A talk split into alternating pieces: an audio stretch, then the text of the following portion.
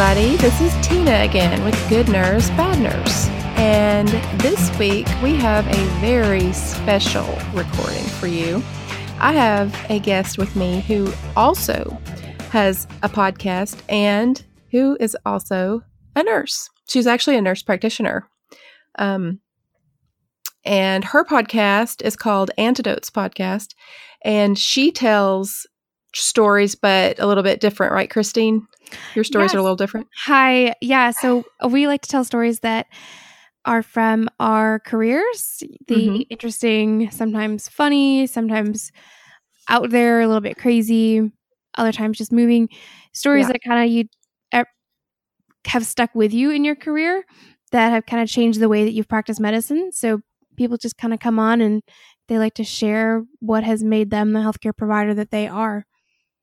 I love it. I love your podcast. I love the idea for it. And whenever I saw that you were going to start a podcast, I was so excited because the very reason that I started doing this podcast was that I love true crime and I love nursing, and I couldn't find really good storytelling podcasts, and not just true crime, but I just like stories. I love audiobooks. I love to read.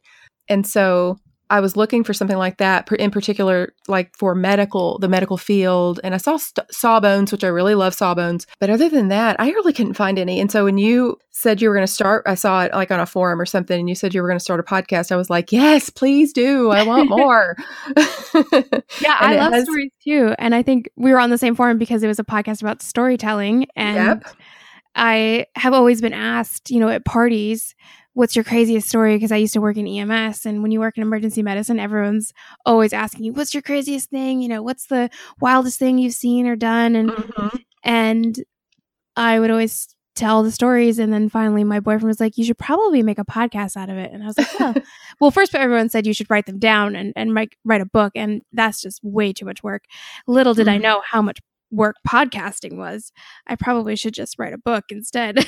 But here we are with podcasts, so I'm kind of in it. I know. I thought the same thing. I thought, well, if there's not one out there, I'll just make one. And I didn't even think about it. I didn't even. In some of these forums, there's people that are like, oh, I'm going to start a podcast in like a year, or I've been preparing for a year to do this podcast, and I'm just like, I don't know. I didn't do any of that stuff. I just kind of started recording it, which you can kind of tell if you listen to the first one. Oh, yeah. The sound quality. Yeah. There's some recording errors. Sometimes people are like, you seem like you're talking over someone. And I'm like, yeah, I didn't know how to split the tracks. And I really don't feel like going back and redoing it because I work full time and I have a per diem job. And I'm too tired. Yeah, it's just going to have to be. It is. We're just going to move on. We'll learn from it, and next time we won't make those same mistakes. Hopefully, yeah, that's kind of how I am too. Well, I am so excited to be able to do this episode with you. Me too. So this episode, we're going to do just a traditional Good Nurse, Bad Nurse episode where we talk a little bit about a news story.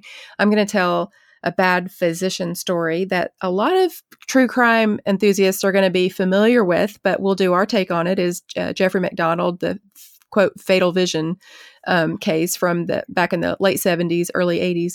Yeah, he sucks. He's no good. I know. And then you're going to tell the wonderful, amazing story of the first female general who happens to be a nurse. Yes. Is that right? Did I say that right? Yeah. Brigadier General Anna Mae Hayes. She is a nurse.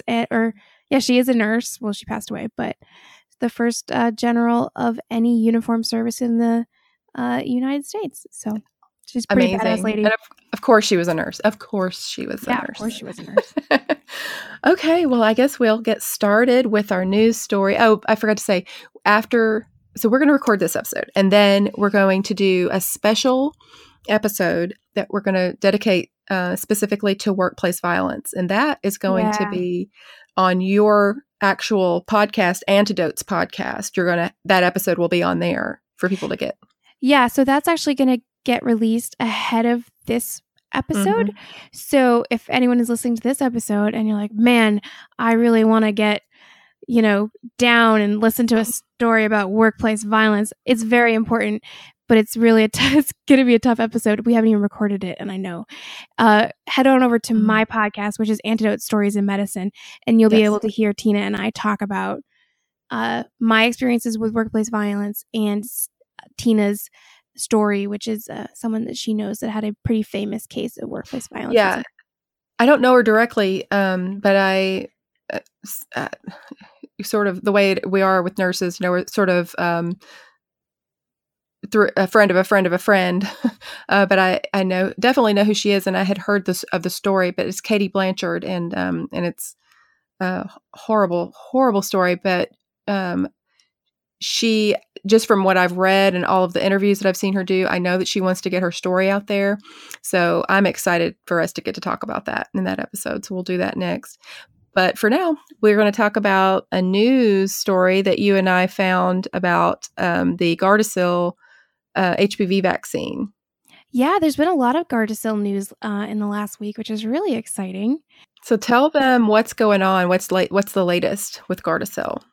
So for anyone that doesn't know, Gardasil is the HPV human papillomavirus vaccine, and it protects you from the most common strains of HPV that would cause cervical, head, neck, throat, and types of genital warts. And the CDC actually this year, not in the last week, but released a lot of data saying that the head, neck, and throat cancers are going to be surpassing cervical cancer as the most common types of cancers caused by HPV. So HPV is also the most common STD that's around. Mm-hmm. And as a nurse practitioner that's working in internal medicine and adult, you know, primary care, I see people that are ages like 12 and above. So I do a lot of talking about Gardasil because the age limit, the age guidelines currently are around 11 and 12. But you can be as early as 9 for boys and girls. And the idea is that you want someone to have this vaccine before they're sexually active, before they have any risk of, you know, developing HPV. So I do a lot of talking about this during the week. And some people are like, well, it's a STD. My kid's just not going to have sex, so they're never going to get this. Sure. And you're like... Nope. Yep. That's not how the world works. Well, you know, you always think that your child is going to just be perfect and never going to make mistakes, but yet you know better because they're human beings. Right. And even if you're not making mistakes, even if you're using condoms 100% of the time, you can have genital warts that are really small. You don't even know what they look like, that you might think that they're a pimple, and they're not protected by a condom. And maybe they're through, you know, oral intercourse, things like that. So it's such a common disease because it's not protected the same way that we think of HIV and Hep C and, you know, gonorrhea, chlamydia, all those other ones. And another argument that I kind of run into when I'm talking about this with parents is, especially for boys, they'll say, oh, well, he can't get cervical cancer. He doesn't need this. And I say, well, one, you don't want your son passing it on to women because they can get cervical cancer. You would hope that would be. You would think that would be enough motivation. Unfortunately, they go, no, I don't really care about that. Wow. That's a different discussion. But thankfully, the CDC released that new data talking about head, neck, and throat cancers. So I really drive home the terribleness of having oral pharyngeal cancer and how you can't eat. And actually, they're very, very deadly. And I tell parents very frankly that these are not cancers that you want anyone to have. And the screening for them is much harder because, you know, you can go to the dentist regularly, but we're not getting regular pap smears for them like you do for cervical cancer. And you can get them if you're male or female. And we have this huge increase in these cancers. So I've treated patients with these cancers. They're not pretty. You want to get your vaccines. So then the parents will go, oh, this actually matters. And I'm like, yeah, let's vaccinate your kid.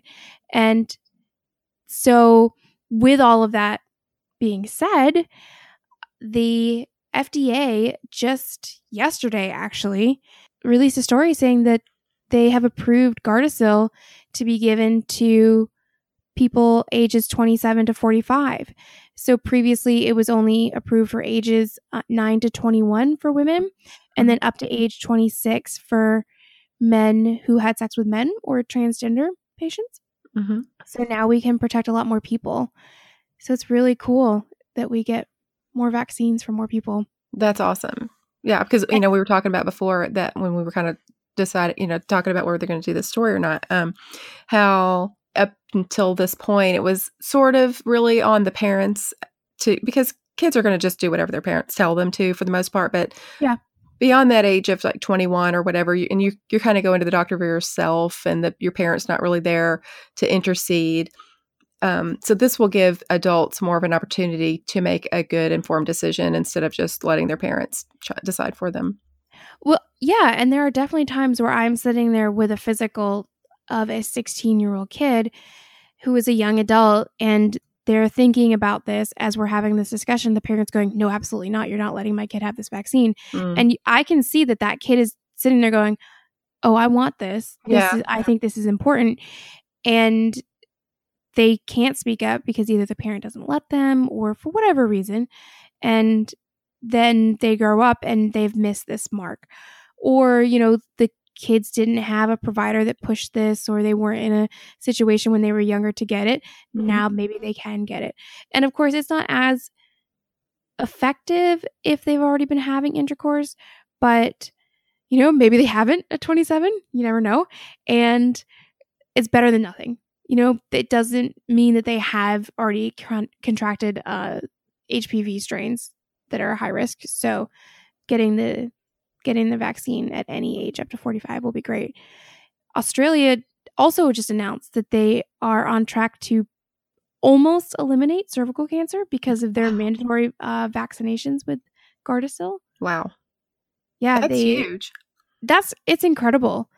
They don't mess around with this anti-vaxxer nonsense. Mm.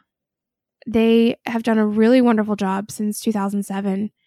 And I was reading a CNN article, and I think they said by 2028 that it'll be rare, less than 4 per 100,000 by 2028, which will be below the threshold of being a very rare or almost eliminated. That's wonderful. You know, I've recently started watching the show Call of Midwife. I love that show. Oh, I love it so much. But they sort of deal with these diseases that were around at that time. Polio, for one, was around, and they dealt with polio. And just to see, and it's a show, but it's still, they were trying to be as realistic as possible. It seemed, a lot of that show seems like it's very well researched. I was just fascinated by the thought. I thought, wow, as prevalent as cancers are now, if you had a vaccine that could stop any form of breast cancer, everybody would be going to get that. And nobody would be saying, oh, that's just a hoax, when everybody goes to get it, and then all of a sudden the numbers of people having breast cancer drop and plummet and almost completely disappear. Right.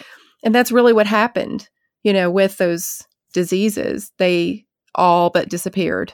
And now some of those diseases are making a comeback because people are going, oh, on second thought, I don't think I want to do that for my child, you know, because they don't understand it, because they haven't seen polio. They haven't seen those diseases that they have to deal with, that those people had to deal with. It's a privilege of a developed nation that doesn't have these public health crises to go, oh, I don't think I need this, or the vaccines are causing these issues. And the whole anti-vaxxer thing is a whole nother podcast. Yeah. But I saw recently on Facebook, and you should always get your medical information from Facebook, right? That this there's this photo of actually Elvis getting the polio vaccine, and it said that Elvis getting the polio vaccine on television was a huge impact on public health because vaccine rates increased dramatically. I don't remember what the numbers were, but it showed people that, oh, you should get vaccinated because Elvis is doing it, and they went up really significantly. So I don't know how true that is. I saw it on Facebook, but I hope it's true. That would be really cool. Way to go. my grandmother loves Elvis, so that, and I love immunology, so you know, good for him. Thanks. That's funny. Well, okay, I guess we're ready. That was our in the news story, and I guess we're ready to move on to the the bad story for this week. It is, like I said earlier, Jeffrey MacDonald. For those of you who don't know, he was a surgeon in the Army. And I'll go back and tell you a little bit about him, kind of his origins. He was the middle child. Of course, I don't know how many of you are middle children, but, you know, they're always bad news. Just kidding. But he was the middle child of Robert MacDonald. They called him Mac, and Dorothy. Those were his parents. He was raised on Long Island and attended Patrick U High School, probably mispronouncing that, where he was voted both most popular and most likely to succeed. And he was senior class president and captain of the football team. So it just sounded like... It's all good. I know. He peaked too early, I think, was his problem. But yeah, for all of you that are not homecoming king, just remember the story, and you'll feel a whole lot better. He got a scholarship to Princeton University. Once he got to college, he started dating Colette Stevenson. She was also his high school sweetheart, so I guess they sort of rekindled that relationship. And then they got married in September of 1963 after they learned that she was pregnant with his child. That baby was a daughter. Her name was Kimberly. She was born in April of 1964.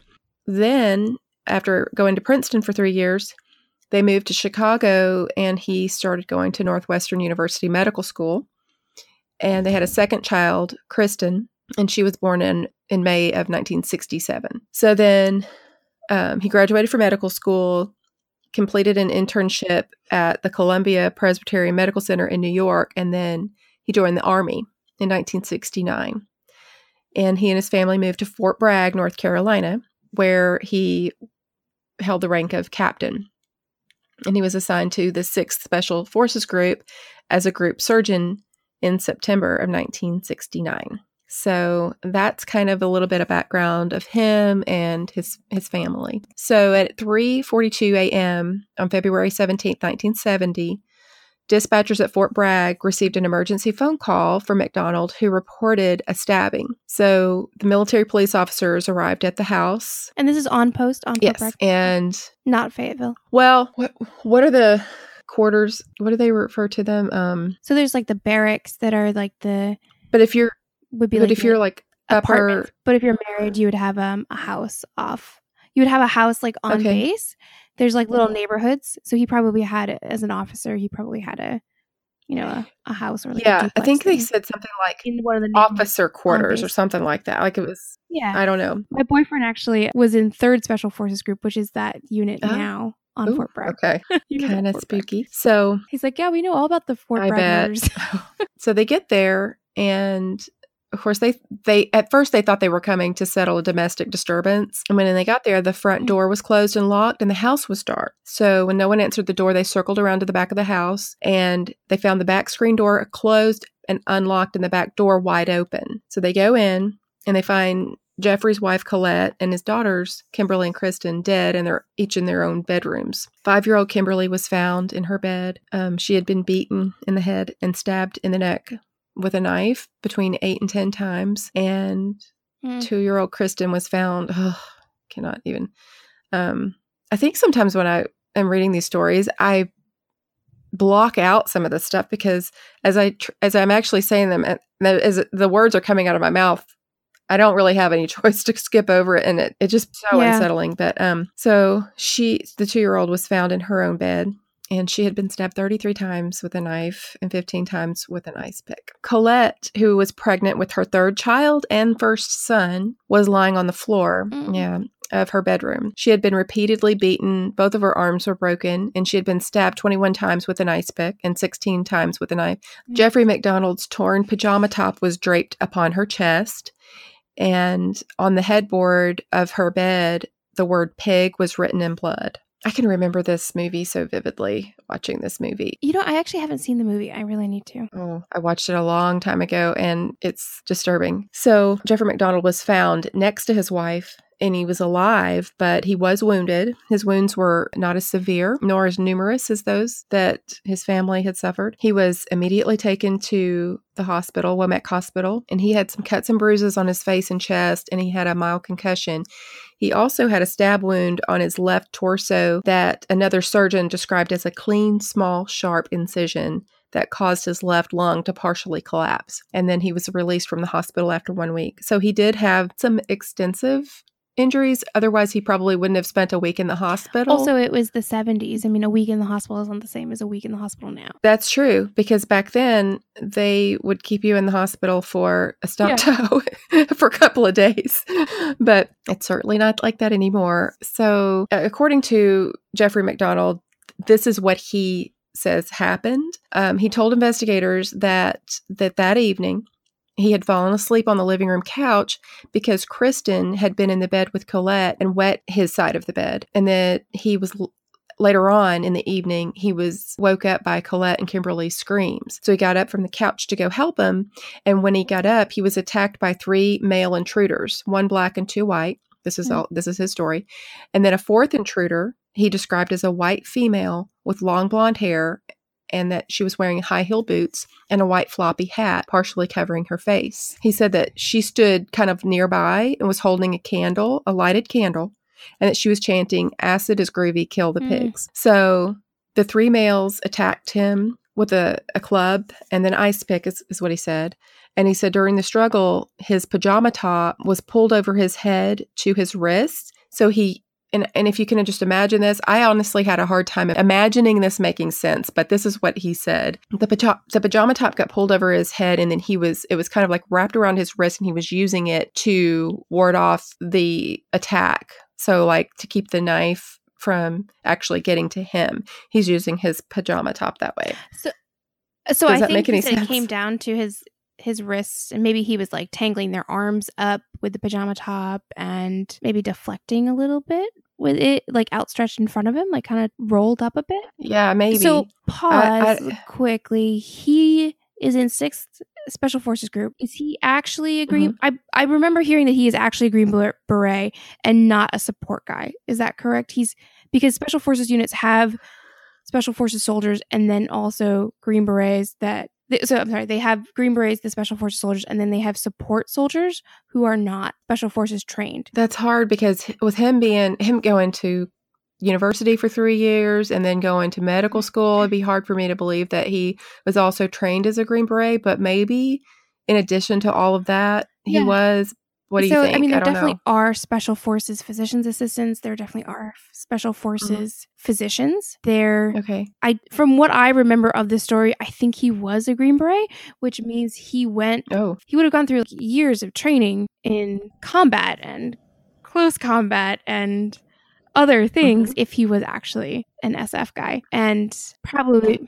So you're thinking he should have been able to protect himself better. He should have been able to kick the asses of a bunch of little hippies is my theory here based on his story. Mm-hmm. Now, if he is just like an attached surgeon to the unit, no. I mean, you know, maybe not. I don't remember when I was reading because I read several different accounts of this story and listened to another podcast that tells this story. And I don't remember hearing that, but I don't know. I don't remember anybody focusing in on that. It could be. I also know that later on there is a suspect who is also military or ex-military or something. So maybe that person, if these two other guys are military or somehow, you know, maybe they were big guys. I don't know. I guess I'm just trying to play devil's advocate, possibly. If they're two big guys, maybe. Or wait, were there three of them? There were three. I don't know. I guess if there were two or three big guys,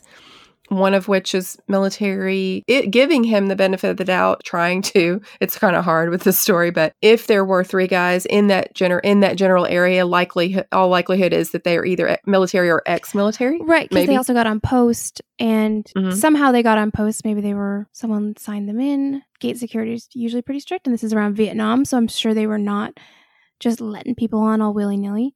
And I'm being very judgy, obviously, of Jeffrey MacDonald, because we kind of know where the story is going and we've all heard this before. I don't think anybody would blame you for that. I'm not trying to be like, he should have done better to protect his family. That's not usually how I would talk about victims of horrible crimes or any service member and what their skills are, especially if they're also a surgeon. Mm-hmm. But this guy, I'm gonna be a little bit critical of in his ownership. Yeah, you can be rough on him. So he says eventually that he was overcome by his assailants and he was knocked unconscious in the living room end of the hallway leading to the bedrooms. So he was actually knocked unconscious according to his story. And then he doesn't know how he ended up in the bed, maybe. So the Army obviously did an investigation. And for people like me who have no connection whatsoever to the military, this is very, I mean, I've seen TV shows and movies, but other than that, and so it's always so interesting to me, the idea of there being an entire criminal investigation that's just done by the Army and that they kind of police their own, that sort of thing. Oh, yeah, you don't mess around with UCMJ. Yeah. So I was in the Army as a reservist, pretend Army, kind of. I was pretend. And you don't mess around with Uniform Code of Military Justice. Like, they have their own rules. There's laws are a little bit different. Punishments are different. And you can be tried twice for things.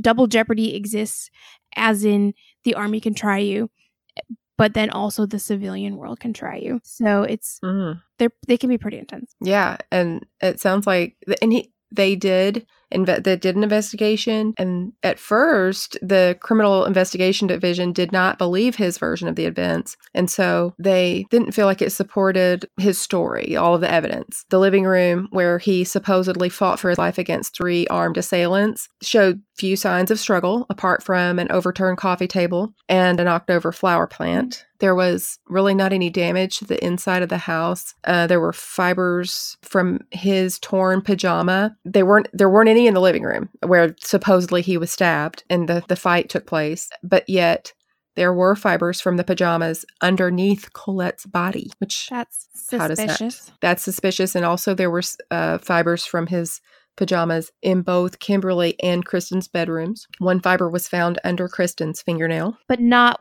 at all where he was using his pajama top as like a shield. Exactly. Yeah. So the murder weapons were found outside the back door, all in one place. So it's like, if you're just trying to think about how these four people, the three men and the woman, would have acted.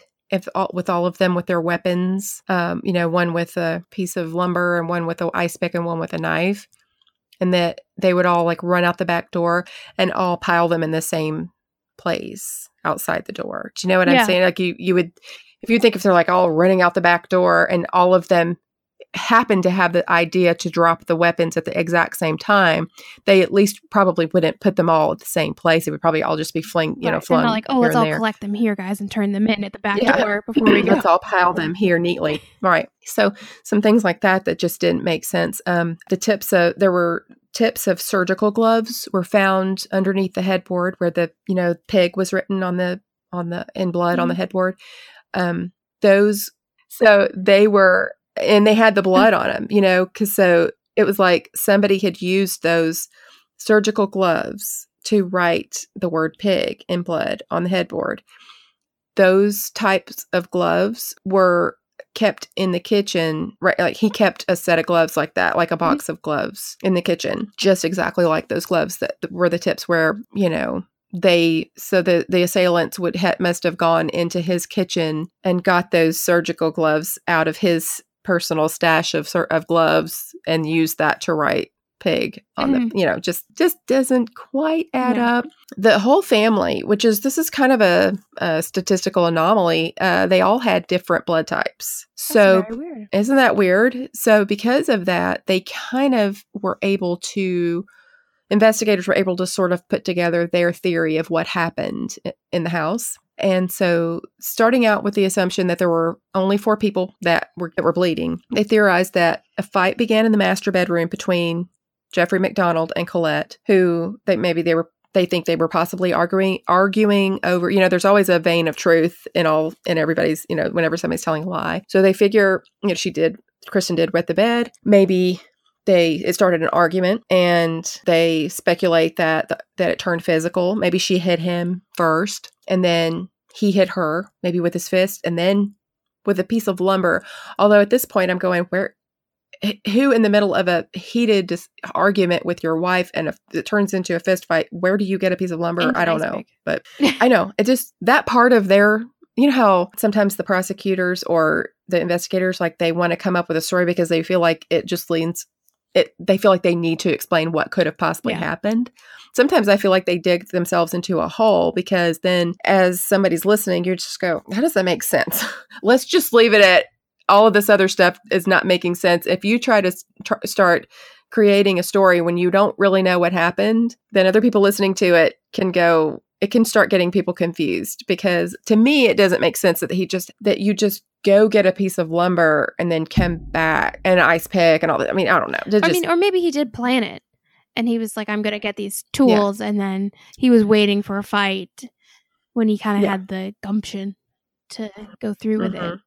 We don't know. I mean, to me, that makes more sense, but I guess who knows what really happened. But that's just what they were there. I guess they felt like they needed to try to come up with some explanation as to what happened in that. Yeah. Mm-hmm. They think that she hit him with a hairbrush. There must have been I'm assuming there's a hairbrush around there somewhere that looked, maybe matched some sort of a abrasion or something on his head. And they think that Kimberly maybe came to the door and witnessed the fighting, and that as he's hitting Colette with the piece of wood, while he was like maybe swinging it, he accidentally possibly hit the girl, and then once he did that, she's injured, and then Colette's out, you know, he's knocked her out, and then he goes and figures he has to kind of kill his other two daughters because they're just going to be witnesses to what happened. And so it just escalated at that point, and he just staged this whole thing. So they think after killing both of the girls, he wrapped Colette's body in a sheet and carried it, because they think that she went and like threw herself on top of one of the girls, because her blood was found on Kristen's bed covers and on one wall. So they think that possibly she like woke up, stumbled in, threw herself over the little girl, and then he killed both of them, wrapped her body into a sheet, and then carried it back into the master bedroom and left her body there, because there was a smudged footprint of her blood like on the way out of Kristen's room. So it looks, you know, that doesn't make a whole lot of sense unless he had to kind of get her back out of there and into the bedroom to sort of stage it all, right. You know. So then the investigators theorized that in an attempt to cover up the murders, he used articles from the Manson family murders that he had found in an issue of Esquire, because there was this magazine was in the living room that had the whole Manson family murders layout in it and everything that happened. And they think that he just used that and sort of, you know, that whole thing about the three guys and a girl, the hippies, Piggy. The Piggy, yeah, all that stuff. Acid, you know, acid is groovy and all of that. So he put on surgical gloves and went into the master bedroom and used her blood to write pig, and then laid his torn pajama top over her body, and then stabbed her in the chest with an ice pick. Now, I don't really know why he would have done it that way, but that's what he... Maybe to reduce blood spatter? Yeah, it's just weird that he would use his own pajama top. I don't know. I found that odd. And then... They think he just kind of called an ambulance and laid down beside her. So they did have an Article 32 hearing, and they convened on July 5th, 1970, and it ran through September. He was represented by Bernard Segal, a civilian defense attorney from Philadelphia, and they concentrated on the poor quality of the CID investigation and the existence of other suspects, specifically a woman named Helena Stoeckley. So there was a woman who was a known drug addict in the area who sort of fit the description of this woman with the floppy hat. And she even was known to wear those types of clothes. And they didn't really investigate that. They didn't really look into it very much, because they just honed in on him, because so often whenever someone, a married person is murdered, so often it is the spouse. Yeah. So they just didn't There was so much circumstantial evidence. It just didn't make sense. All this stuff didn't add up. They didn't really look anywhere else. And so that's the defense just sort of honed in on that. His attorney presented evidence that they didn't properly manage the crime scene and lost several items of critical evidence, including the 4 torn tips of rubber surgical gloves found in the master bedroom and a single layer of skin found under one of Colette's fingernails. And you have to remember, this was back in 1970, so we didn't have DNA testing yet. That would come a couple decades later. And so then in October 13, 1970, the Army issued a report recommending that the charges be dismissed against MacDonald because they, quote, were not true. And he recommended that civilian authorities investigate Stoeckley, the woman. Mm-hmm. So the Army, basically, they did their investigation and they said, we don't think that it's true that he did this, and we think you should. They recommended the civilian investigators focus their attentions on this Helena Stoeckley person. And they gave him an honorable discharge from the Army, and then he returned to New York City. I know. So after this hearing, he went back to work as a doctor in New York City, and then he moved to Long Beach, California in 1971, where he was an emergency room physician at the St. Mary Medical Center. At that time, he made a media appearance. This is probably where he really messed up, because he went on the Dick Cavett show and he kind of was like joking around, and he complained about the investigation and how it focused on him as a suspect, and it just did not sit well with a lot of people, including his stepfather-in-law, Freddie Kassab. I think that's how you pronounce it, not sure. So, it's just never going to sit well with someone who is, if you can just imagine this, someone going through something like this, and then a couple of years later, them going on the Ellen show or Late Night with Jimmy Fallon or something, and kind of like being lackadaisical about it and just kind of... Also, your wife and children died. I don't think you should ever be lackadaisical about that. Right. Regardless of who murdered them. Right. If you didn't do it, yeah. How can you be so flippant and so just making jokes? Really? That's just... So it just really turned a lot of people against him. And then when his stepfather-in-law, I guess it probably... He kind of went, what if he did it? He just started, because he had been one of his supporters up to this point. And he even testified in support of his innocence during the Article 32 mm-hmm. hearing. But then after he appeared on that show, he started really thinking about it. MacDonald refused to provide him with a transcript of the Article 32 hearing. So I guess that was probably a closed hearing. So the public didn't have access to the transcripts, and I guess he had control over whether or not his stepfather-in-law was able to read the transcripts, and he didn't want him to have it. So he wouldn't give him a copy of it. And I think that made him suspicious. Like what are you trying to hide? Why wouldn't you? Right. What are you trying to hide? So also, MacDonald made some contradictory and kind of crazy claims. In one instance, he told his stepfather-in-law that he and some Army friends, this is so weird, that he tracked down, tortured, and eventually murdered one of the alleged killers of his family. So he says that he figured out the people that did it, or at least one of the people, and that he tracked that person down. He and another, some Army buddies, tracked them down, tortured them, I guess, to try to get a confession out of them, and then eventually killed them. And later on, after the stepfather-in-law is like, that's the crazy story, and then starts telling this story, then Jeffrey says, oh, well, I just told him that just to get him off my back because he wouldn't let it go. To not attract attention. For somebody who is a surgeon, who went to medical school, who went to Princeton, what part of that makes any sense? That just doesn't make any sense to me. You're going to tell your father-in-law that... You went and murdered someone? It's like, no, I didn't murder that other person because I murdered these people. Right. I took care of it. It's fine. No one needs to look further. Don't look under the rug. Yeah, don't look anymore. I already took care of it. I went and killed him for you. Don't worry. The person that murdered your stepdaughter, they're good. They're gone. I took care of it. Don't worry. So he wants him to stop looking into it. Just crazy. So Freddie Kassab finally was able to receive a copy of the hearing transcript, and he saw where there were numerous inconsistencies in MacDonald's testimony. So, for instance, he asserted that he had sustained near life-threatening injuries during the alleged assault on him. And he says that when he went to the hospital, less than 18 hours after the attack, he found him sitting up in bed, eating a meal, and could barely even see any bandages. For someone whose wife and daughters were stabbed repeatedly and bludgeoned, he didn't.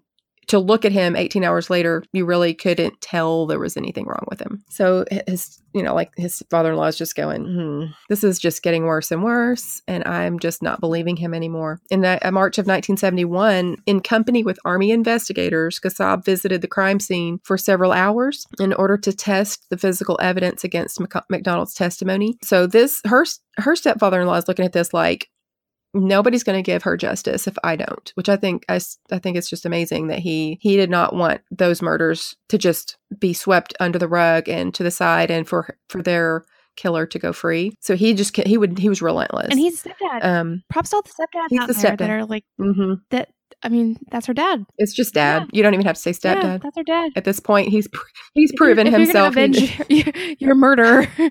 That's dad. Mm-mm. That's just dad. And he convinced the investigators that MacDonald he was convinced, and I think he convinced convinced the investigators that MacDonald had actually committed the crime. You know, once they kind of really started looking into it and looking at all of the evidence and just kind of going back over it, it's like maybe at first, you know, he didn't want to believe. And if everything that I read, like every account that I read, everyone that knew him before this happened said that he was not the kind of person that you would ever think would do something like this.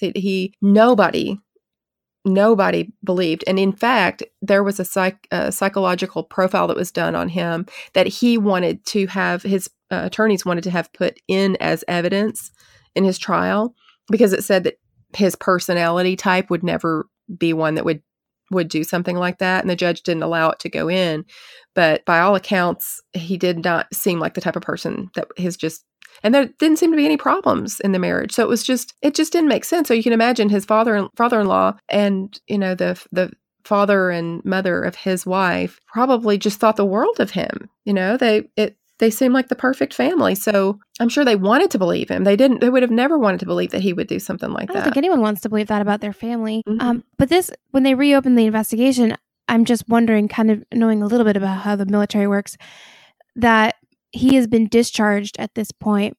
Maybe now they're more willing to look at it with a critical eye because he's no longer in the unit. He's no longer in the military. Of course, the investigation is not being done by that unit, but he's no longer actively in there. That unit is not saying, hey, don't make our unit look bad. That commander's not kind of talking to some people in the IG, the investigator's office. I mean, I'm just speculating that maybe with that passage of time and him being discharged had an impact of them being able to be a little bit more objective or impartial. That's exactly right. And it said, and it does say that her stepfather filed a citizen's complaint in early 1972, trying to get justice for her, but it was held in limbo because the murders happened when he was serving in the Army, but by this time he was no longer in the Army. So the citizen's complaint was declared moot, but a grand jury finally, in just a civilian trial in North Carolina, indicted him on January 24th, 1975, and within the hour he was arrested in California. So he was free on bond, $100,000 bond, in May, just a few months later. He was arraigned and pleaded not guilty to the murders. And then on July 29th, 1975, Judge Dupree he tried to get a double jeopardy appeal, I guess, and I'm probably using the wrong word there. But and also, so they used an argument, the speedy trial argument and the double jeopardy argument to try to get it thrown out. And the judge said, no, it doesn't count. Just like what you said. Yeah. He said, you can be tried. That was in the Army. This is civilian. 100%. We can do it, and we will. And so they did. The murder trial began on July 16th, 1979 in federal courthouse in Raleigh, North Carolina. And his lawyers were Bernard Segal and Wade Smith. And since they were pretty confident of an acquittal, I would imagine they would be confident because it's already gone through one trial, the military, which you've said that very thorough, very strict, and even has even more strict or more ability to convict someone, or I don't know, seems a little bit like scary, you know, as far as your rights go. You lose a little bit of rights in the military there. They have some different things that they can do, but I don't know, really know where I'm going with this, but it's sometimes civilian courts are a little bit nicer. That's how it felt. That's kind of like, as I was reading, you know, different ones, I was like, it seems like the military trials are more, not that they don't care about your rights as much, but it's just like the Army owns your life. I don't know. That's how it feels. They can tarnish your record a little bit more. They take away your pay. They can inflict a little bit harsher sentences. And I know really not too much about Army law. I'm not an attorney, other than just being terrified when I was of getting in trouble. Yeah, it seems like a little bit of a scary position to be in. And now he's going through the civilian trial, and he's having to start this whole thing all over again. And his attorneys, I guess, are just thinking, well, if we made it through the military trial, surely we can get him through this one, and we'll get an acquittal. So, like I said, before they tried to get the psychiatric testimony put in, but they were not able to do that. You know, they're just saying that his personality type was not able to kill his family due to his personality type, and he didn't allow, Judge Dupree didn't allow that. So as far as from the prosecution side, during the first day of the trial, the judge allowed the prosecution to admit into evidence the copy of Esquire magazine that was in MacDonald's house. Yeah, and so that had to be particularly damning to him. I mean, when I first read that, I was like, who would be so unlucky? Yeah, has to have that magazine. And then also this same thing clear across the entire United States happen. That's just, it's a little far-fetched to me, but that's his story and he was sticking to it. So he did allow that to come in. And so they introduced the magazine to suggest that that's where he got the idea, blaming the hippie gang for the murders. They called in a lab technician who testified that the pajama top had 48 small, smooth, and cylindrical ice pick holes through it. And in order for that to have happened, it would have had to have remained stationary, which is unlikely if he had it wrapped around his hands to defend himself from the blows of an attacker. So what they did is the prosecutors had two different people on their team stage an impromptu reenactment of the attack. And so one of them wrapped a pajama top around his hands and tried to fend off a series of blows from the other one with a similar ice pick. And the prosecution made 2 points with the demonstration. First, the ice pick holes in the pajama top were jagged and torn, not smooth and cylindrical like the ones on MacDonald's actual pajama top. And then also one of the guys that was trying to fend off the blows had a small wound on his left hand. So he actually got injured. And when MacDonald had been examined at the hospital, he didn't have any defensive wounds on his arms or hands. So it's like he was saying that pajama top just completely 100% protected him from that ice pick, you know, even if it helped a little bit. Kevlar pajamas. Oh my goodness. Yeah. So it was really damaging to the defense because it just sort of like set the stage for that. And it just made, you could just imagine the jury, you know, if you were on the jury. I've been on jury duty a couple times, and I can imagine that just being, for one thing, testimony a lot of times in trials, it can be so boring because it's just person after person getting up there, and they don't always spell out what they're trying to explain. They expect the jury to be sitting up and paying attention and know where they're going.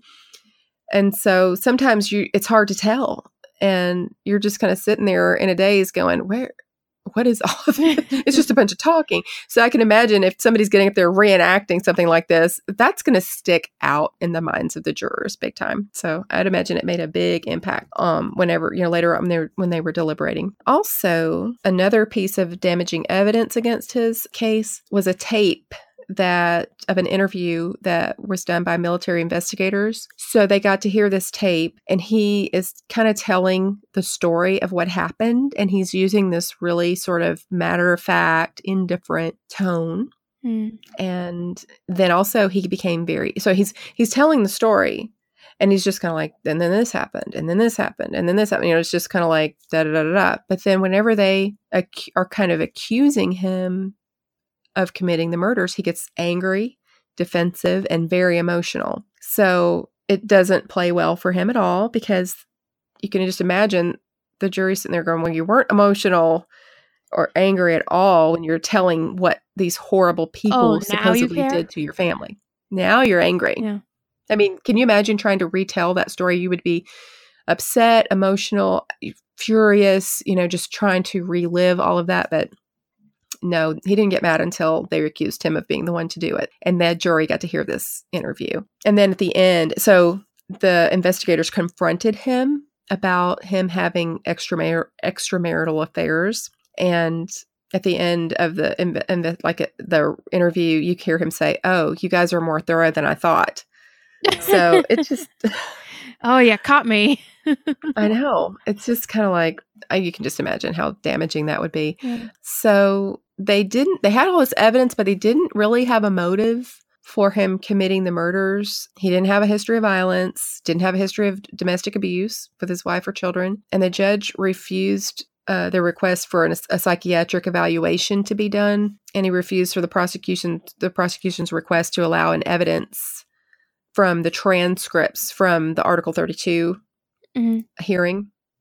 The judge did not allow the transcripts in because he said that in that trial, the military investigators had made claims that he may have murdered his family in a drug-induced rage, and he felt like that would be too. If he let any part of it in, he'd have to let all of it in, and he felt like that would be too damaging. Yeah, because it was just speculation. Yeah, and hearsay. Really, the prosecution, that was their whole case. They just kind of had all this circumstantial evidence. They didn't really have a good, clear motive for it. But the defense, so as far as what the defense put on for their part, they called Helena Stoeckley, the woman with the floppy hat, the hat lady. They thought they called her to the stand thinking that they're going to get a confession out of her, but she obviously did not confess. But supposedly she did at some point, not on the stand, but at some point in the past, she had confessed to more than one person.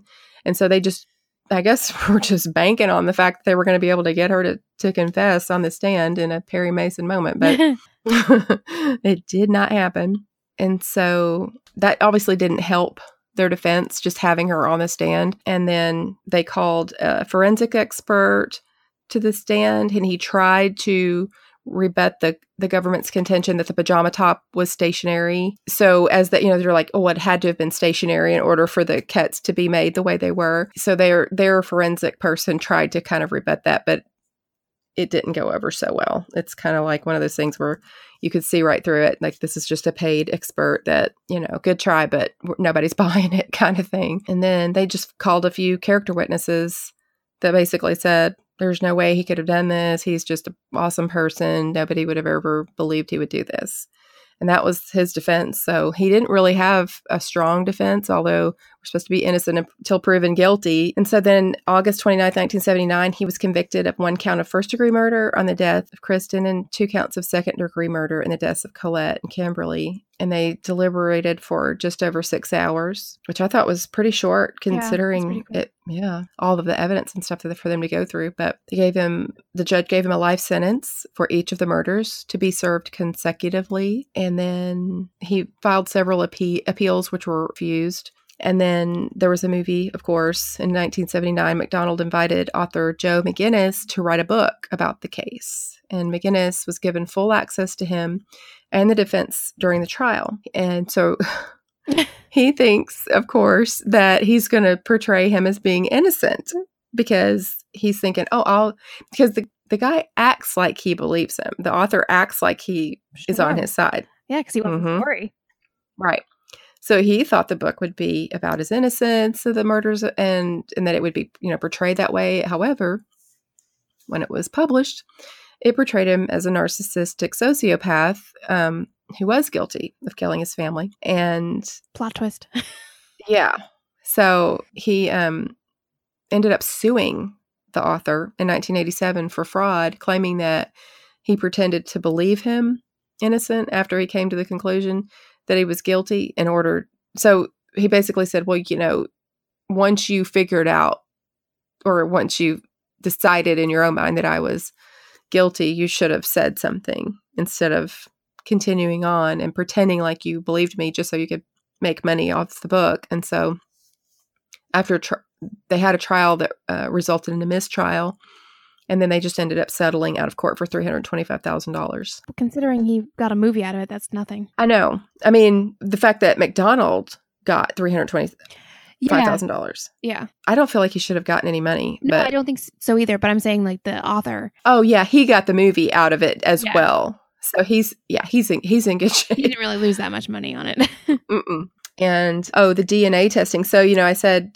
when all this happened, they didn't have DNA testing. Well, on September 2nd, 1997, the district court granted his motion to file a supplemental affidavit. Lawyers representing him were given the right to pursue DNA tests on limited hair and blood evidence. So on October 17th, 1997, they began testing, and they hoped that the results would tie Stoeckley and her and apparently her, quote, associate, Greg Mitchell, to the scene of the crime. But their DNA results released by the Armed Forces DNA Identification Lab on March 10th, 2006. Now, why in the world it took that long, I don't know, but showed neither Stoeckley nor Mitchell's DNA matched any of the tested exhibits. A limb hair found stuck to Colette's left palm matched MacDonald's DNA profile. It also matched hairs found on the bedspread from the master bed and on the top sheet of Kristen's bed. And a hair found on Colette's right palm was sourced as her own. And then three hairs, one from the bed sheet and one found in her body outline in the area of her legs, and one found beneath Kristen's fingernail, did not match the DNA profile of any of the MacDonald family members. Or known suspect. So that was like, I mean, hairs can come from all over the place and end up in weird places. So who knows? Maybe they just had a visitor that they washed clothes with someone. Right. So he ended up going through several different appeals. He continues to file appeals, and they continue to be denied. He got married in August 2002. MacDonald married Catherine Courage. She's a teacher who operates a drama school for children in Howard County, Maryland. They had met. I know. It says they met briefly. You do a play on him.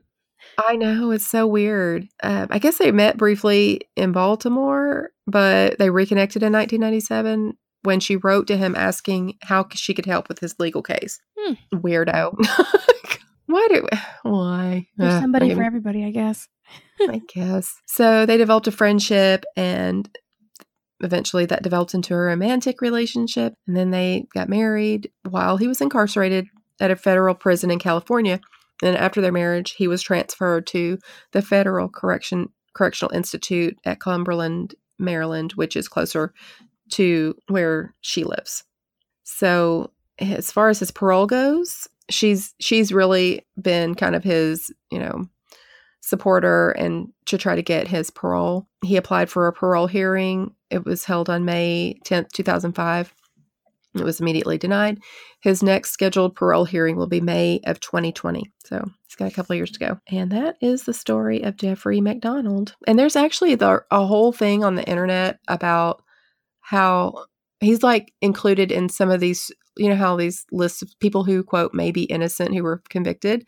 Yeah. There are a lot of people who think he's innocent, that really think that the whole way that everything was presented was so slanted that he was never given a chance anyone to even consider he could have been, just because of the way it was presented, I guess. And he kind of did himself in with that interview that he did when he went on the Dick Cavett show. There's always a chance that he's innocent. There was no conclusive DNA evidence that he did it, I suppose, but he didn't help himself out. No. In several instances. He had that whole crazy hippie story. Right.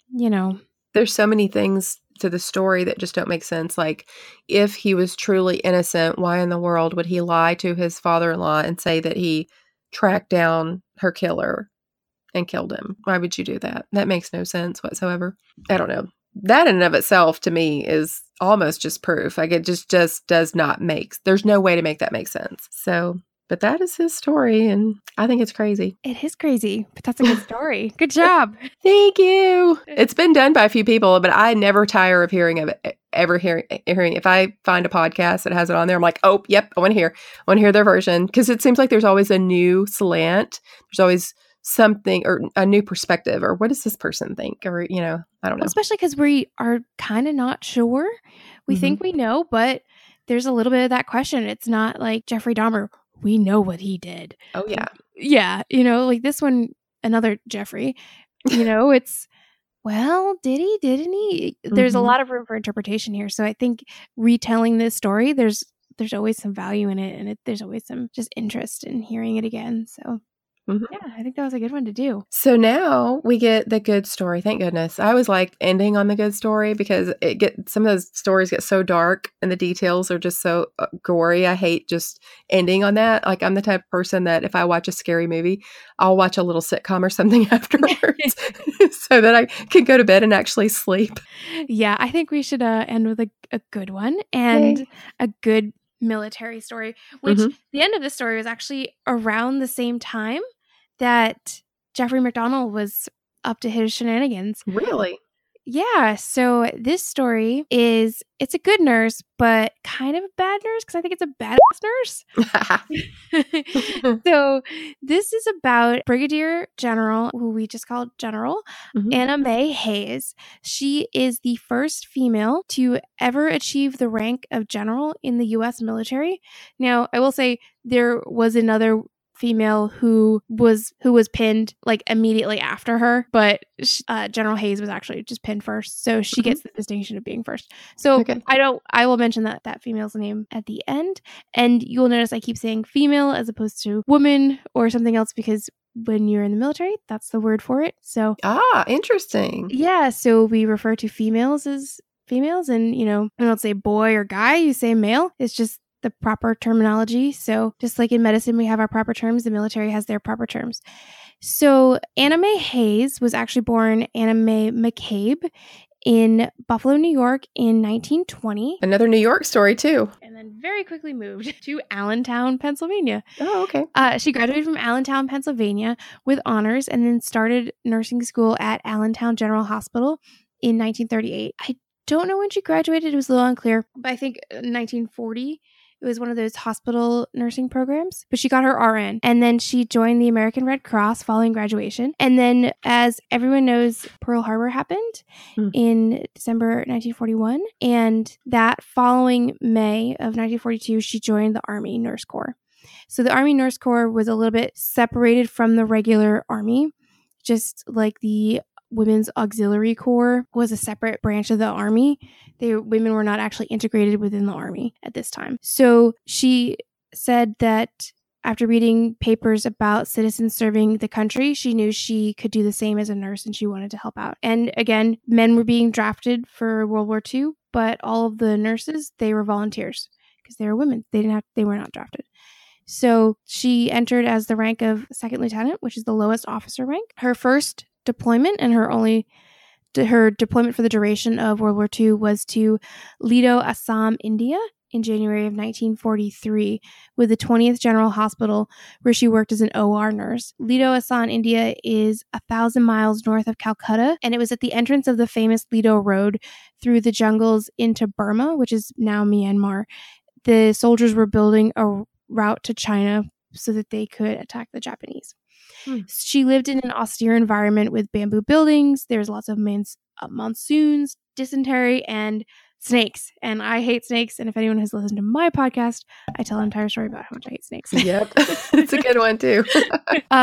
She spent the remainder of World War II there, which was 2.5 years. During that 2.5 years, the hospital cared for 49,000 patients, and they were very sick. Wow. She decided to stay on active duty and was promoted to first lieutenant in April of 1945. She went to Tilton Hospital in Fort Dix, New Jersey, where she worked 12-hour OR shifts 6 days a week as the head nurse. Then she was promoted to head nurse of multiple medical and surgical units. She got promoted very, very quickly to captain in December of 1947. She was then sent to Valley Forge Hospital in Pennsylvania as the obstetrics supervisor.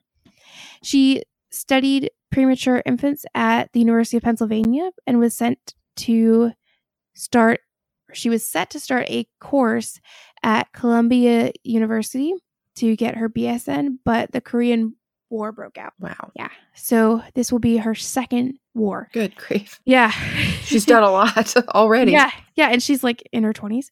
So Captain Hayes at this point. And by the way, she got married and then her husband, I believe, died in, she went from McCabe to Hayes. I think her husband died in 1962. So she was married only briefly. Oh. So she deployed to Korea with the 4th Field Hospital. She participated in Incheon Landing, which was a huge turning point in the Korean War for the Allied soldiers. And then they started to march on Seoul and kind of retake parts of Korea. She has a quote here that says, "We were always extremely busy, both in Incheon area and later when we had to hurriedly evacuate in February of 1951 to Taegu at the time. The Chinese and North Koreans almost reached the Incheon area. I can remember traveling south from Incheon area to Taegu by train in the middle of the night, not knowing when the railroad trestle over which we traveled would be blown up." How scary. So, wow. Yeah. So from September of 1950 to July of 1951, her field hospital treated 25,000 patients. One night alone, they saw 700 patients. Good grief. It's just, yeah, the numbers are staggering. I can't get my mind around that, how they even managed that. And Korea was notorious for having not enough supplies, not enough soldiers. It was very hard to get to. It was very, very cold. And this, she would say that this was a much harder deployment than World War II. The OR was constantly busy. It was freezing, limited supplies. It was very difficult. However, she did note that there were several medical advancements since World War II, including the advent of antibiotics, availability of whole blood, and rapid medical evacuation with helicopters that did not exist. So there was much better patient outcomes. So after Korea, in May of 1956, she became the head ER nurse of Walter Reed Medical Center in Washington, D.C., which is where I am at now. She was selected as one of 3 private nurses to care for President Eisenhower when he was there in June of 1953. So this is like just after she gets there. A month later, they're like, "You're going to care for President Eisenhower." Wow. It's crazy. Yeah. And he was hospitalized for 23 days for an ileitis attack, and they became close friends up until he died in 1969. They became buds. What? Yeah. And she's just so cool. I want to be friends with her. And in 1957, she returned to Columbia to obtain her BSN in nursing education. She's like, "All right, guys, sorry you had to wait. There was a war, but I'm back. Let's do this." In 1962, she completed the U.S. Army Management School. She was the first of 2 nurses to do so. So nurses prior to this point had never been allowed to attend non-nursing Army education courses. So Big Army, the rest of the Army, was off limits as far as education courses to nurses. So this was a big deal that she could go outside the medical corps and get training, especially in management and leadership. In 1963, she was promoted to lieutenant colonel, which again is another big deal because most nurses retired at the rank of major, and she was assigned to the office of the chief of the Army Nurse Corps under Colonel Margaret Harper. In June of 1963, she became the assistant chief, and she had a lot of projects. One of her projects was the mandatory issuance of uniforms to nurses. So this is the beginning of Vietnam. Nurses are getting deployed over there, and they're not all getting Army uniforms. What in the world are they wearing? I guess there's their civilian clothes. Oh. Yeah. Which is crazy. Yeah. So this is just really how the Army was viewing nurses as not part of the Army. You know, the nurse corps is separate. They're women. Oh. They're not really a priority. Wow. And she's like, no. We want to be taken seriously. Mm-hmm. We deserve to be taken seriously. We deserve to be taken seriously. We are you guys. We're going to look like you guys. And you're gonna do it. And so in 1965, this was her first of 3 trips to Vietnam. She went there with Colonel Mildred Clark, who was the 16th chief nurse. And the Army was short 2,000 nurses to help in Vietnam. Obviously, everyone knows that Vietnam was insanely bloody. There was a lot of casualties. And the more and more the war dragged on, the harder it was to get nurses. And just like World War II, there was a draft. Men had to go, but women did not. So the women that served as nurses in Vietnam They volunteered. Even with all of the negative things being said in the papers about soldiers going over there, these women signed up. They said, nope, I need to care for our service members. I'm going to go. And there are several hundred women that are nurses that died in Vietnam. And just a little bit of a sidebar, there is a nurses memorial at the Vietnam Memorial, and it is dedicated to the Vietnam nurses. And it's really beautiful. It is, if you look at the Vietnam Memorial, I love looking at all the monuments here in DC because you can see how they kind of represent what they're actually memorializing. You know, you walk through the Vietnam Memorial, it starts, you know, really small. And as the war progresses, the names get bigger and bigger. And then you kind of come out of it and there's few and fewer names on the wall. But just off to the side, kind of in a clearing, almost like a field hospital would be off to the side. These nurses are kind of like looking up, one's looking up to the sky, another one's pulling security, another one is comforting a wounded soldier. These ladies are really tough. They're strong and they're like down to business and they're just there looking over the memorial. Ugh. It's really cool. If you ever get to DC, go and see the women's memorial. Oh, I'm going to go see it now. The nurses one. It's awesome. I actually have a picture of it. I can have you guys post it on Facebook. Oh, yes, definitely. There, I have like a tourist in the background of it. So just we'll ignore the tourist, but it's cool. Anyways, so because of this shortage of nurses, she's like, all right, we need to train nurses. We need good nurses going over there. They helped establish and train more nurses at the Walter Reed Army Institute of Nursing RAIN program. So her and Colonel Clark, Mildred Clark, developed that program.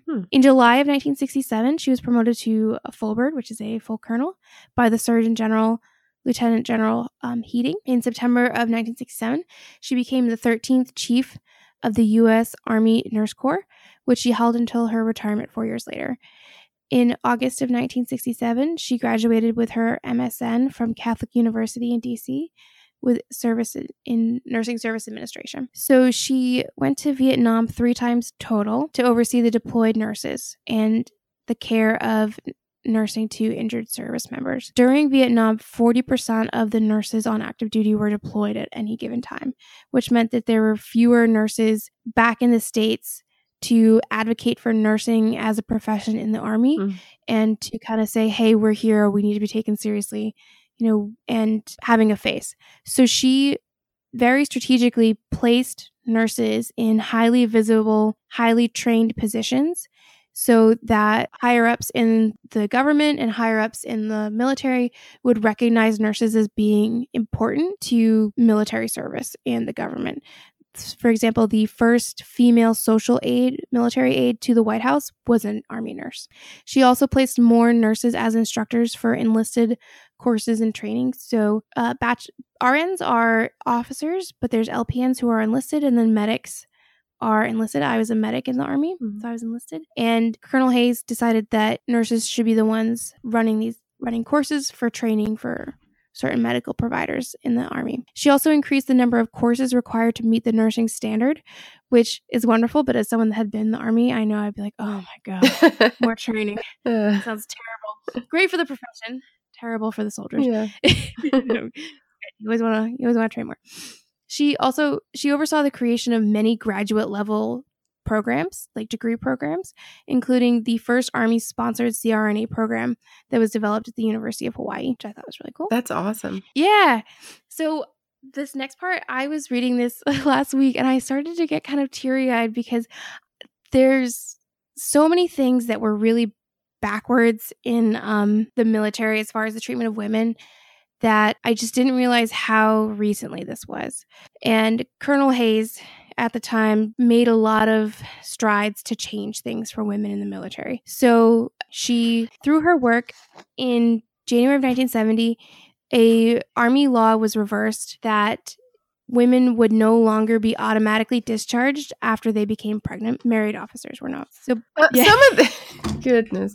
Sometimes when we're talking about some of these stories, I get so just absolutely enraged because I'm just thinking, how in the world? Oh yeah, it's just unbelievable. It's crazy. Well, I think the idea is that and I'm not defending this at all, that, oh, you can't do your job because you should be looking after your family, or it's not the best for your child, or, you know, it is the Army. You should be able to be deployable and serving. Mm-hmm. You know, if you're pregnant and you're going to be taking care of a child, and then maybe you can't do that. It's still the option that you can get out of the military if you get pregnant. Mm-hmm. Now, that is an option. It can be your choice. But it's your choice. They're not like, oh, you're knocked up? Yeah. Out of here. I mean, maybe you want to be deployed and your husband wants to be the one to stay home with the child. Oh, yeah. And I have friends that are female soldiers and their husbands have stayed home when on their deployments. And some of their, my boyfriend is actually pointing to himself as being like, yeah, I would stay home. It's like, I'll volunteer. It's like, you go deploy this time. I did that. I'll stay home with the kids, hon. It's like, I got the dog. That's great. And the cats. Yeah. And some couples, they're both in and one deploys and is home with the kids and then the other one deploys, especially with these current wars where they've been going on for so long, they kind of just swap on and off. Yeah. But this is 1970. And actually, I skipped over one part. In 1967, in November, President Lyndon B. Johnson signed Public Law 90-130 with Colonel Hayes in attendance at the White House. And this law allowed females to obtain the rank of general for the first time. So she is a colonel, which is the rank just below general officers. There's four ranks of general officers: brigadier general, lieutenant general, major general, and then general, mm-hmm. which is the 4-star general. Women could not obtain that rank. Like, doesn't matter how good you were, you just couldn't get promoted to general until President Johnson signed that law in 1967. So Colonel Hayes, being a colonel, that was the highest she could have gone, and that's not that long ago. You know, I'm so thankful for there being men over the past decades and years that were willing to stand up for women and say, this is wrong. Women should be able to do this. Women should be able to do that. Because if it hadn't been for the men who were willing to be on our side, we would have never been able to have those changes. So I'm thankful absolutely. For people like President Johnson and other men who were willing to go, because that. And I talked about this in another episode. We get on these little soapboxes every now and then. We are women, so and these issues come up when we start talking about some of these stories. It's just infuriating. But I don't want to forget that there were a lot of brave men who were courageous in standing up for women because it wasn't a popular thing to do. And unfortunately, there are a lot of women who don't want women to advance, which is horrifying and sad to me. Oh yeah, but. Yeah, I mean, there's definitely men that were allies for women's rights, mm-hmm. just as much as there were men that were against mm-hmm. it, as much as there are women that were like, nope, my place is in the home and this is what I want to do. And hey, look, if that's what you want to do, cool. But just like, let me have the choice to run around with a gun. Yeah, like if that's what I want to do, and let me do that and not get kicked out if I get pregnant. Mm-hmm. Yeah, so props to President Johnson for signing that law. And then the other people that, you know, enacted these laws in the Army to help with these changes. You know, Colonel Hayes didn't sign these laws. She developed a presence in the military. She was graceful in her leadership. She was forceful, but she was also very well respected. And she proved that you can be in a position of leadership as a woman, be effective, and be very well respected. And I think them seeing someone like her said, okay, yeah, maybe we can, maybe you're right. We'll listen to you and change these laws. And, you know, it was a joint effort. You know, it wasn't one person, but she certainly was like, hey, this isn't right. You know, we need to change this. So there was also other laws that got changed at her urging or based on her work. She had a lot of influence on them. In July of 1971, Policy AR 601-139 was removed, which was the restriction on the age of dependence of female nurses seeking appointment in the Army Reserve Nurse Corps. So basically, if I don't know what the age restrictions were, but I think like if your kids were too young and you were a nurse and you wanted to join the Army Reserve, you weren't allowed, you were barred from enlistment. When did that happen? July of 71. Oh, okay. So they removed that. And in the 70s, regulations were changed to allow commissary and post privileges for spouses of female service members. So up until that point, if for anyone that doesn't know, if you are married to a service member, you're allowed to go on post people aren't just allowed to go on to a fort. You can't just walk on to Fort Bragg, like I was talking about earlier. And you can go to the commissary, which is generally cheaper. You can go on a post, and you can go to the gym, and there's a lot of things that are on Army bases that are benefits of being in the military. And your spouse gets a spouse card and an ID, and they can go on. Well, the spouses of female service members, if they were not in the military, they did not get those privileges until the 70s. But the spouses of male service members did. That makes no sense. I don't know.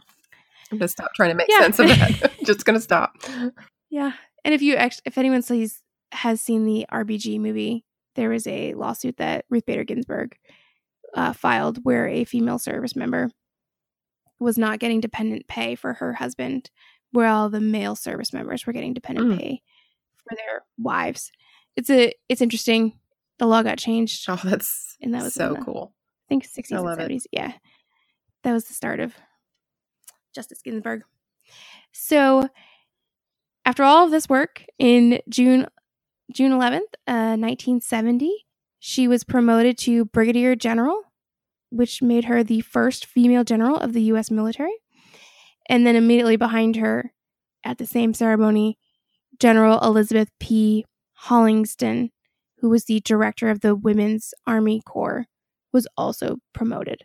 So Hayes, Hollingston, General Hayes a little bit first. That's how the military works. But it's cool that she was a nurse, so we're going to just play that. That's awesome. So General Hayes remarked at the ceremony that she reflects on the dedicated, selfless, and often heroic efforts of Army nurses throughout the world since 1901 in times of peace and war. That was her quote. So there were several responses to her promotion, some of them not so congratulatory. Oh, wow. You can imagine the military culture does not always like when women are doing more stuff there. Sometimes, I'm not saying all men. A lot of times people don't care, and they're like, yeah, whatever. As long as you can prove yourself, it's great. But there's always going to be a couple of men that are like, women don't belong. But General Hayes got a missive from Germany that was addressed to Mrs. Brigadier General Anna Mae Hayes, Chief of the Feminine Army Sanitary Corps. What? Yeah, that was rude. But I liked this quote. On one occasion, General William Westmoreland's wife, Kitsy. So General Westmoreland was one of the big generals for during Vietnam, and General Westmoreland actually pinned General Hayes at her ceremony. General Westmoreland is a controversial character, to say the least, but he pinned General Hayes, so good for him there. So his wife, Kitsy, remarked to General Hayes, "I wish you would get married again." And when General Hayes inquired why, Kitsy Westmoreland responded, "I want some man to learn what it's like to be married to a general." So I thought that was cute. So she did a lot of work for nurses and just women in the service, and there was a long-lasting impact. She retired after, I think, 13 months as a general in August of 1971. So BS prepared nurses rose from 11% to 42%. And I didn't get the time frame on this. I think it was while she was there, but I'm not sure. For qualification to be an officer in the Army, you have to have a bachelor's degree. But for a long time, nurses were exempt from this because they were a needed job, and you could become an officer with an associate's RN, but you maxed out at the rank of captain. And so now that's changed. You have to have a BSN. But for a long time, they were grandfathered in.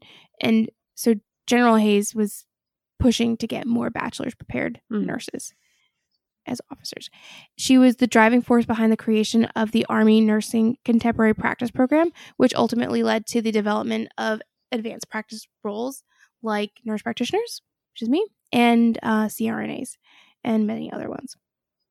She was awarded the Distinguished Service Cross, which is above the Silver Star, which is very high up. So that's very cool. Yeah. So just some kind of things that have happened to women in the military since then. So the first female general was 1970. Women were not allowed in combat roles until January 2016. It was signed into law by President Obama in December of 2015. And for anyone that's interested in the history of Army nursing, military nursing, and just kind of women in the military, if you ever go to Arlington National Cemetery, there is an actual museum on women in the military, and it's really, really good. It's phenomenal. And there's a big portion dedicated to military nurses because that's what we did for so long. And they have the original document where women are now allowed to serve in combat roles there. And I saw it and I actually like teared up because I was in the Army when this was signed. And it just kind of blows my mind that we could be trained to do the same thing. But so I was trained as a medic, but I would never have been sent to a combat unit because I was a female. So I was trained for the same job, but couldn't go to certain units. I don't know if you guys remember the airliner that a window blew out, like the engine blew up and that pilot landed the plane. It was like last year and it was very heroic. I think someone died, but the pilot was a female. She was actually a female Navy fighter pilot. And she was, if you listen to the audio of this, she's just like so calm, cool, and collected. She saved like so many lives. She just landed that plane. It was insane. But she was a fighter pilot, and they said, nope, you can't fly combat roles because you're a woman in the 90s. And she has a multi-million dollar plane that she's just like, nope, can't go to combat with.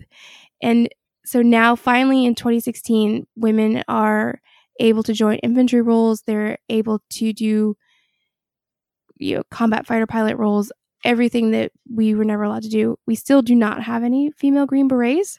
We were talking about the Green Berets earlier, but we don't have any females.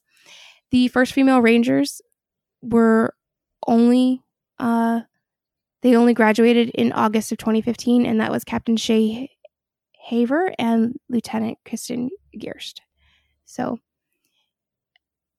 General Hayes did get to see those because she passed away in January 7th of this past year in 2018. So she got to see some pretty cool advancements of females. That's wonderful. And females. And I know she has to know that she was a important part of all of those advances happening.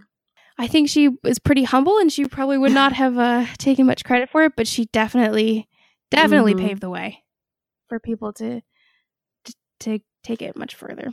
And that's how it always works. I love that story. That's wonderful. It's such an empowering story and encouraging story. It is empowering. And we see so many tough things as nurses, and we have to make some really tough decisions.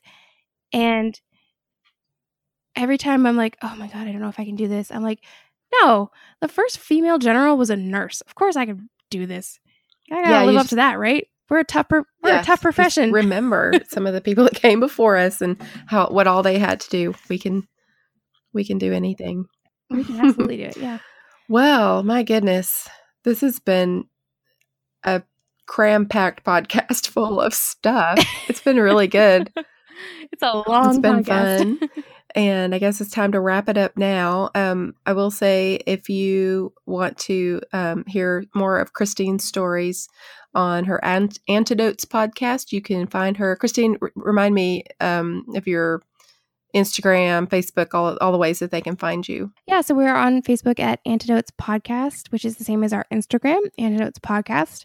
You can tweet the podcast at Antidotes Pod, or I am Christine the NP on Twitter as well, or just listen on iTunes, Stitcher, whatever, Antidotes stories. And they're fun stories. Some of them are more lighthearted and funny. Some of them are more interesting and thought-provoking. So they're not all necessarily funny. So as what sometimes that happens when you get to talking about a story, it kind of gets serious quickly, with some of the things that you can talk about, that's happened. Yeah, sometimes this profession gets a little serious. Yeah. Yeah. Once or twice. So, and then of course, if you want to go on to GNBN Podcast on Instagram or Good Nurse Good Nurse, Bad Nurse podcast. I can't ever remember. They're all different. I think GNBN podcast is the Twitter, actually. And Good Nurse, Bad Nurse is on, we're on Facebook. Just tell us where you're from. Tell us where you're listening. I think I thought every week I try to name, shout out a new country that I saw. What did I see last time? I want to say United Arab Emirates is what I saw last time. And I was like, oh, that's very amazing. Cool. So there's people, lots of people from Australia and the UK and Canada. And of course, tons and tons of people from the United States. That's where we're from. But just want to say thank you so much for listening, and just give us a shout out. And if you want to hear a specific story, if there's something you know about, let us know. I may not even know about some of these. I have to sometimes scour the internet for hours looking for stories to do. So give us a heads up and let us know if there's something that you want us to tell.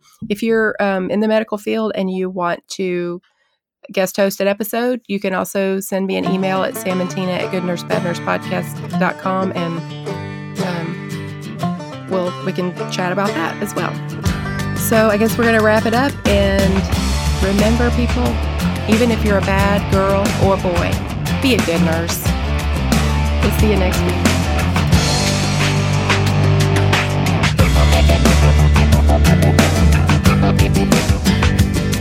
see you next week.